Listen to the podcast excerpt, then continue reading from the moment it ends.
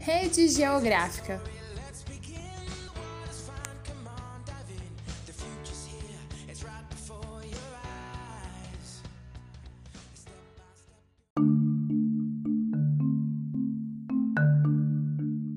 E aí, ouvintes, vamos falar de rede geográfica? É um assunto bem simples, objetivo. Esse episódio vai ser bem menor do que em relação aos outros que eu espero que vocês já tenham ouvido, tá? É, mas é um assunto é, igualmente importante quando nós falamos de globalização. E primeiro a gente começa, né, como sempre, definindo o que seria né, rede geográfica, ou redes geográficas no plural.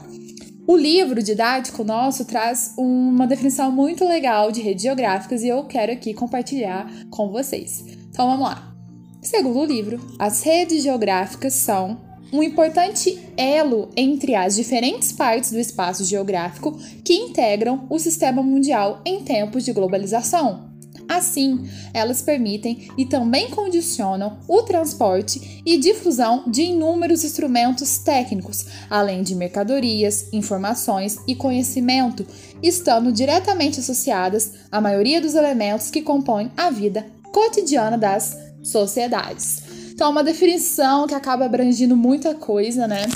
E, e, traz né, essas redes geográficas né, interligadas com transporte, com comunicação, com circulação de mercadorias, com circulação de informações. E a gente vai falar, né, adentrar um pouquinho mais em relação a tudo isso. Mas dá, né, por essa definição, já entender a importância das redes geográficas durante esse tempo de é, globalização e o quanto essas redes geográficas são cruciais para que esse processo de globalização continue acontecendo.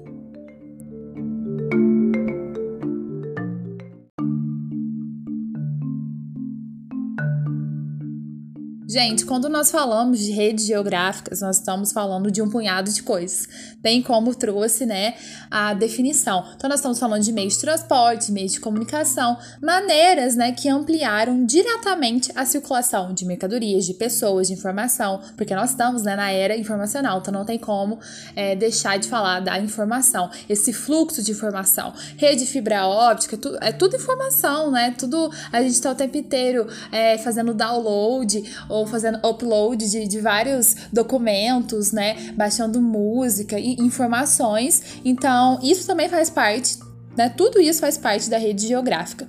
Nós vemos então que com a distribuição cada vez maior dessas redes geográficas, há uma redução significativa, ou a gente pode dizer em larga escala mesmo, né, da, das distâncias. Tanto que o meio virtual, gente, acaba diminuindo as distâncias, né? Em questão de segundos, a gente consegue falar com alguém que tá do outro lado do mundo, né? Ou nem precisa estar tá do outro lado do mundo, né? Nessa pandemia, a gente conseguiu é, se manter próximo, né? Dos nossos familiares, dos nossos amigos, né? Entrar em contato com os nossos professores através do meio virtual, né? O que, se uma pandemia alguns anos atrás, isso não seria possível, né? A pandemia de gripe espanhola, né? Fechou a escola, fechou a escola, nunca mais você vai ver a pessoa, porque não tem esse meio, né, virtual. É, a rede geográfica, ela tá muito mais difundida hoje, né, do que há 10, a 30, a 40, a 50 anos atrás. Uma coisa legal da gente pensar é o grau de informação que a gente tem em nossas mãos, o poder informacional que a gente tem em nossas mãos, né? Porque nós estamos no ano de 2021, né? Esse ano o marido da rainha Elizabeth, o príncipe Philip, né, morreu. Inclusive, quando eu soube, eu liguei pra rainha, né? Eu tenho contato dela aqui.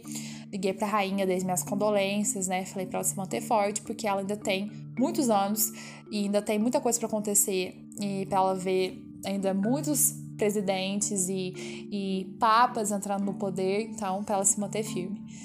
E então, toda essa questão, né, de quão rápido a gente consegue entrar em contato com acontecimentos que estão né, bem longe de nós, né? Acontecimentos aqui do, do, nosso país e de qualquer lugar do mundo. Claro, a gente fica sabendo absolutamente tudo, porque a mídia acaba selecionando o que é, é de mais importante, né, para ela.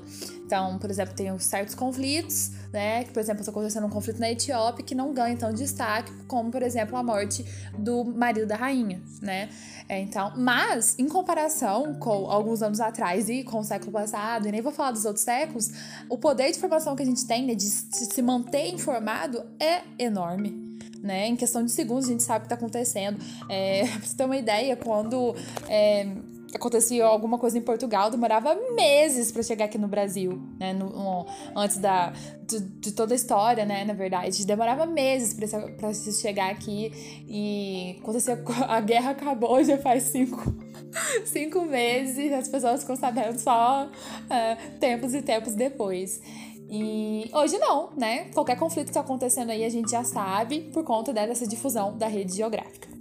Uma questão que a gente tem que falar é como que essa rede ela é dividida, né? Nós temos a divisão em arcos de transmissão, nós de bifurcação e pontos de acesso. E a gente tem que falar que os países é, são os, os países que mais detêm poder econômico, né, mais influência no mundo, são, novamente, os países que mais usufruem dessa rede, né, geográfica, dessas redes geográficas, né os pontos de acesso, é, os arcos de transmissão são muito mais é, desenvolvidos nesses países.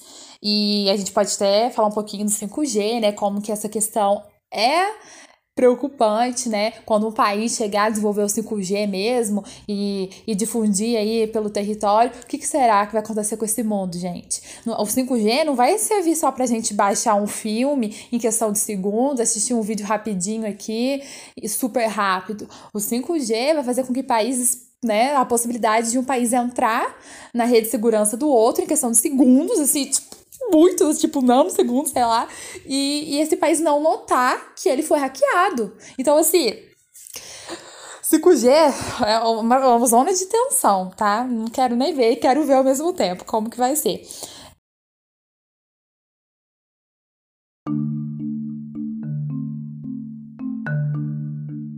Outra questão que a gente vai falar é sobre fluxos materiais e imateriais. Quando nós falamos de um fluxo material, nós estamos falando de rede de circulação mesmo, de coisas materiais, mercadorias, pessoas, capital, né, money. E quando nós falamos de fluxos imateriais, são os dados, as informações, né, as redes de comunicação. Então a gente tem a rede imaterial, né, a internet, por exemplo, que facilita a comunicação, e os sistemas materi é, materiais, como sistema de transporte. A gente é, tem um episódio recente aqui também, né, que ganhou a, a, a mídia, que é o encalhamento, né, do navio Ever Given, né, do cargueiro no, no canal de Suez. E olha como que um navio encalhado acaba é, é, impactando a economia mundial. Porque, tipo, os poucos dias que ele ficou ali, bilhões de dólares por dia, né? Parece que a circulação que ocorria ali por dia naquele canal era coisas assim de bilhões de dólares por dia. Então, esse navio, ele acabou dando um prejuízo, mais um prejuízo que te conto. E, e um navio, gente, um navio. Então, com vários, né, claro, vários containers que tinha mercadoria, assim, para ir para vários locais. Muitos locais também que recebiam essas mercadorias ficaram com desabastecimento. Então, assim, olha como essa globalização, é, como que os países estão totalmente integrados e como que a rede de transporte é crucial. Assim, um navio encalha e fica muitos dias, né, que um, um só navio acaba modificando, né, e trazendo é, danos, né, e, a, e, atrasando muita coisa. Então, assim, é, a gente entende a importância dessa rede geográfica, né, desenvolvimento dessas redes geográficas, quando uma coisa dessas acontece. Quando a gente fala então dessa conexão, a gente pode pensar em conexões materiais, digitais e culturais, tá? Além de envolver esse fluxo de informações, como eu falei, as mercadorias, conhecimentos, valores culturais, morais. Então, tudo isso tá dentro da rede geográfica. Ela abrange muita coisa, tá? No mundo atual, quem possui mais recursos ou poder possui maior possibilidade, como eu disse, de usufruir da estrutura das redes geográficas. Então, tem maior possibilidade de usufruir, usufruir de produtos materiais, de questões digitais, de bens culturais, tá? De valores, de fluxo de informação. Então, assim, é, os, como eu disse, é sempre assim, né, que a gente vê esses países é, com maior poder aquisitivo, mais desenvolvidos, né, centrais, é, acabam desenvolvendo melhor a sua rede geográfica. Porque cada lugar se especializa em um tipo de produção. Então, a organização das redes de comunicação comunicação e transporte afetam diretamente o, o desenvolvimento econômico de um país. Se ele tem uma rede de transporte precária, ele não vai conseguir, né? É, fazer com que a circulação de mercadorias seja tão eficiente. O que isso vai trazer? Vai trazer muitos prejuízos e poucos os outros países vão querer investir ali.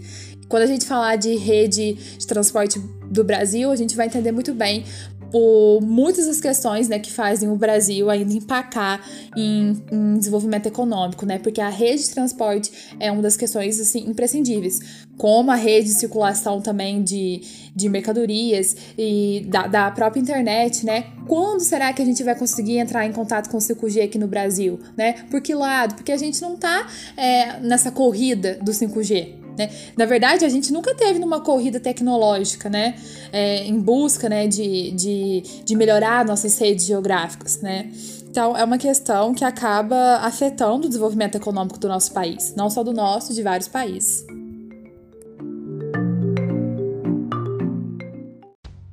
Então é isso, né? Eu falei que esse episódio seria um pouco mais curto, né?